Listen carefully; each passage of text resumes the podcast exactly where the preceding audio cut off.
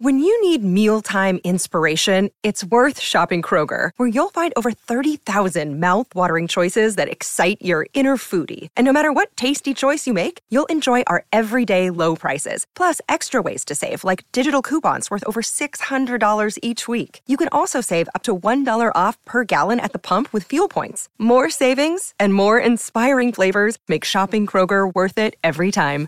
Kroger, fresh for everyone. Fuel restrictions apply. Green over the wickets to him. Bowled him. Green's got his first fiver in his blossoming test career. He's the $6 million man bowling like that on Boxing Day. And the tourists are all out for 189. Warner on strike. Pulls down towards the boundary and he gets it there all the way to the rope. Dave Warner celebrates. He's up there with Australia's all time greats. Dave Warner on 196. Ngidi in bowls to him, and Warner, it leapt at him. He got it away through the corner and down for four.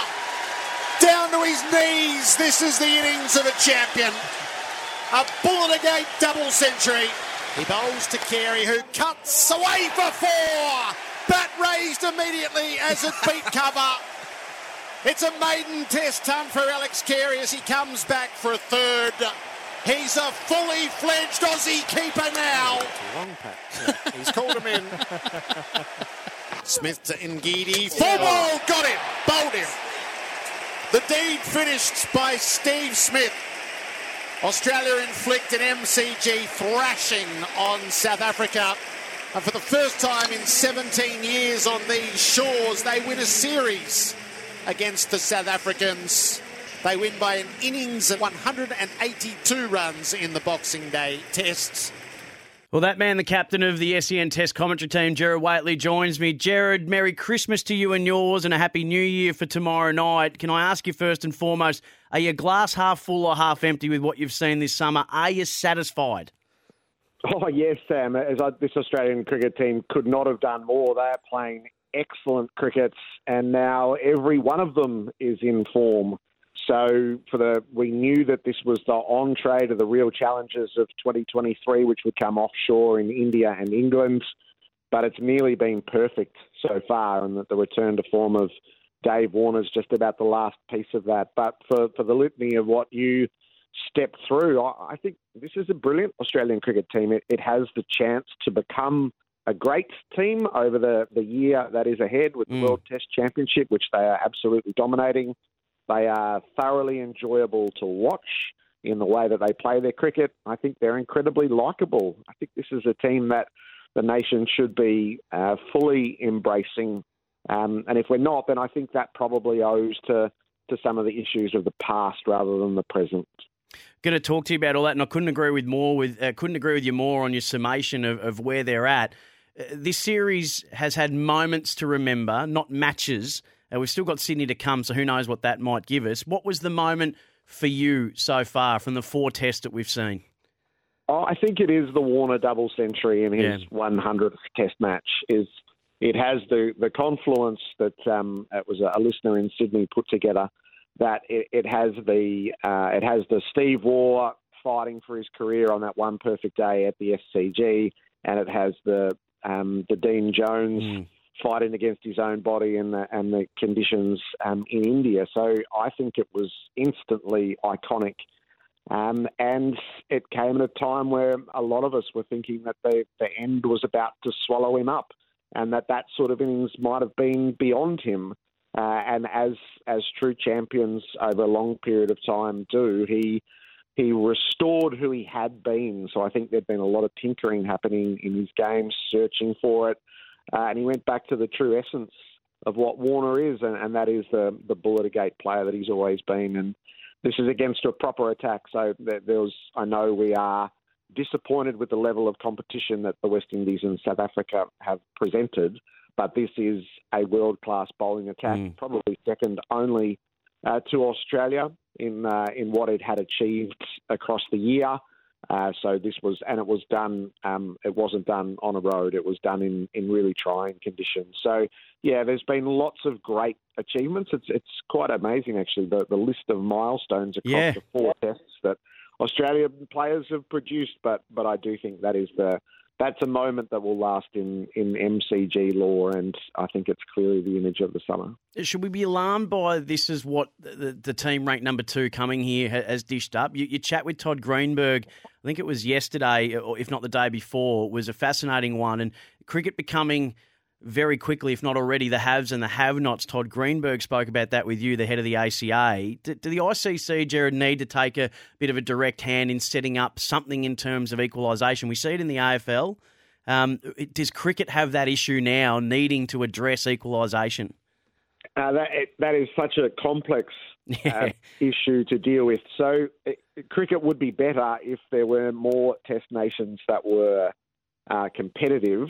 But I do think a lot rests with each um, with each country's governing body and whether they truly prioritise Test cricket. Mm. So uh, there, there's the I hear the sentiment that Australia and England and India need to do more for the other countries. I, I can't quite fathom what that would be, but there are better minds than mine to explore that. The ICC, it's not really their their place. Is at times they look like just a toothless scheduling body in the way that they govern the sport it really is for each individual country to figure out. But you have to. The backdrop to that is South Africa came here as with the with the second best percentage on the World Test Championship list, so they hadn't been destitute across this year. They'd played quite a lot of Test cricket. They'd had success against India. They'd had success against England, and they've been absolutely decimated here. Now, how they had that success is really interesting when you study their batting order. I, I don't know how they managed to do it, but they managed to do it with slightly different personnel. Um, but maybe it just maybe it does emphasise that the tour here. We we say that the tour to India is is the most fearsome that Australia faces. Well, I think the tour to Australia is the most fearsome that that most other nations take, and yep. it is a graveyard for visiting captains.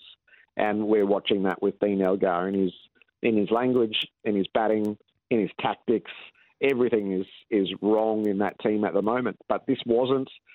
I know South Africa are going to go through a really interesting phase now. They, they've prioritised their own T20 competition because that's where the money is. The IPL owners have bought into that. Uh, their, their test schedule is lesser than it's ever been over the next um, over the next five years. Mm. Um, a lot of that is at their own hand and their own choice. But this is not a destitute cricket nation that arrived here to get flogged. Is this is a, a team that was sitting second that has been uh, decimated by Australia. Sydney Test, Gerard, do you have the licence to experiment now, or is it dangerous to do so if you don't set it up properly? We've seen the experimentation period not that long ago. We rolled that many players through the side that I often am surprised when I'm doing big bash games to go, oh, he's played two tests for Australia, Curtis Patterson yeah. or Hilton Cartwright. Or do you just stick with the next cab off the rank uh, uh process that has served them so well in recent years? You set the team up for the first test in India. I yep. think that's the that's the logic and that's the luxury that Australia has earned. So if they play a second spinner, they should play the second spinner who's going to play in the first test in India. Uh, and I think Andrew McDonald hinted at that with us. He said, we won't necessarily play the next best spinner. We'll play the spinner that best suits the lineup. So if they are going to go with Lyon and Agar in the first test in India, that, that's what they should go with in Sydney. Um, Lance Morris is, is a great investment in the future. He was the cover for Mitch Starc. I, he's, he's clearly playing on what Andrew McDonald mm. said. I suspect they switch Hazlewood and Boland to make sure that Hazlewood gets a test match. Um, Boland's had three, so he's up and ready to go. They need Hazlewood to have a test before they head offshore. No one's quite sure what his place in the Indian tests might be, but he needs to be ready to go. So I absolutely expect that he bowls they're going to bring. So I've just been reading Pete Lalor and Ben Horne, and they are spot on with these things. So there's the suggestion that they're going to bring Matt Renshaw into the squad, which I think is a pretty clear hint that he's going to India. Mm. He'll be the he'll be the reserve opener. Um, if something goes awry with either Warner or Khawaja, given that he's had the experience there, so it would make perfect sense if he came into the squad. And if they go with the extra batter instead of the second spinner, it will be him. And if they choose to go with the extra seamer who can bat, it'll be Neser who already showed us his wares in Adelaide. So, in that conversation, is just how how well stocked Australia is. Is they not only have their their first choice lineup, but they have their first reserve in virtually every category. So, I think this team uh, it's probably the conversation for after Sydney, but I think they will leave these shores for this Indian series as well equipped as any in the past 20 years to take on that challenge. And, immortality awaiting Gerard, as uh, mentioned in the opener, 2001. Uh, the last time we've been able to beat England in England, 2004, the last time we've been able to beat India in India. Do, do we lack for anything? Do, is this the best you know, and most balanced and, and, and, and most potent, whatever words you want to use, do we have it all to do what we need to do? Well, I think it's really well stocked.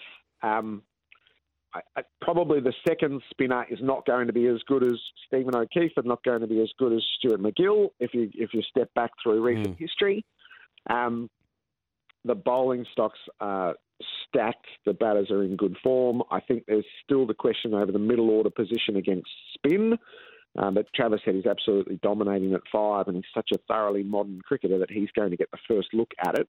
He doesn't have a great record in those conditions, so that there's a couple of riders to it.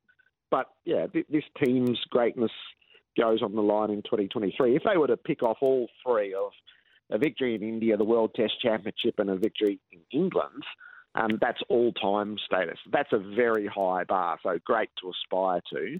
I wouldn't expect them to um, to do all three, but a, a, combination of two of them would be um, w- would be just outstanding for Pat Cummins in the early years of his of his captaincy. So yeah, they for for a couple of the players who are getting to the end, this is the legacy achievements that stretch out before them. Um, I don't think India is is quite as good as probably the teams that um, that have beaten Australia in recent times mm. over there. Just it just doesn't quite feel that way. There's been a couple of blemishes in, in their recent Test cricket, uh, and who knows with England? I mean, mm. if Australia does happen to win in in India or even draw that series.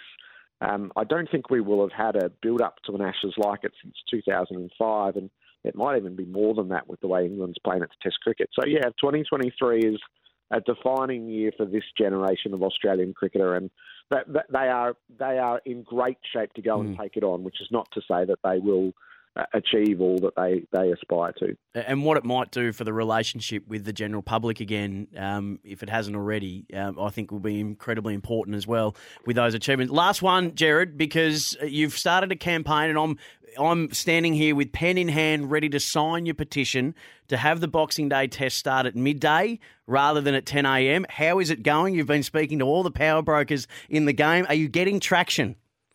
I feel like I've got a little bit of traction, Sam. Is uh, Stuart Fox personally likes the idea, so they he was careful to say the MCC stages the game, but doesn't uh, uh, set the circumstances of the game. He'd spoken to Nick Hockley about it before we, we talked on air about it.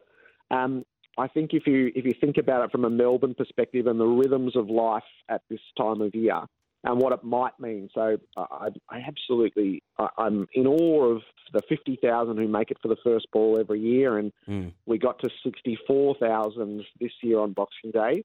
Uh, in my theory, that, that can become 75,000 or 80,000 because I think once you once you go, look, we're not going to get there for the first ball because it's just impossible on a home front. You don't go, I don't think. But if you put it at midday and go, okay, so we only have to be on a train at quarter to 11 and we'll be inside the ground for the first ball. And what it might do to the other end of the day when we all roll out between seven and seven thirty, and uh, and the city and the, the Richmond area, I think it just perfectly matches the festive season. It would further delineate the Boxing Day test. The light is just not an issue, so it doesn't affect the cricket one bit. This is really about the the social aspect and the and the rhythms. We used to start at eleven and then move to ten thirty for television. So 11 was far more appropriate, I think. But mm. I would go the other way and slide to 12. And maybe maybe next year, rather than just go, we're doing this forevermore, um, it's Pakistan next year. There's the, the, the desire to connect with that Pakistan community, which was so brilliant on those yes. two nights at the MCG during the World Cup. And that World Cup night, I've never really seen anything like it. The turn up of, of that group of our community, if you can engage with them for Boxing Day so that they all feel a stake in it, slide it back to midday, and then, as Stuart Fox says, let's take aim at the 91,000 and see if we can have a test away from the Ashes that's capable of drawing that crowd.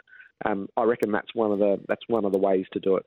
Well, the people in the regions of Victoria are with it as well. The response we got when I asked it, all the country people are like, absolutely, because it helps with their commutes. So, Gerard, I'm on board. I think many people are. Good luck with that. Good luck with the Sydney test as well. You guys are killing it, as always, and thanks for your time this morning. Terrific, Sam. Good man.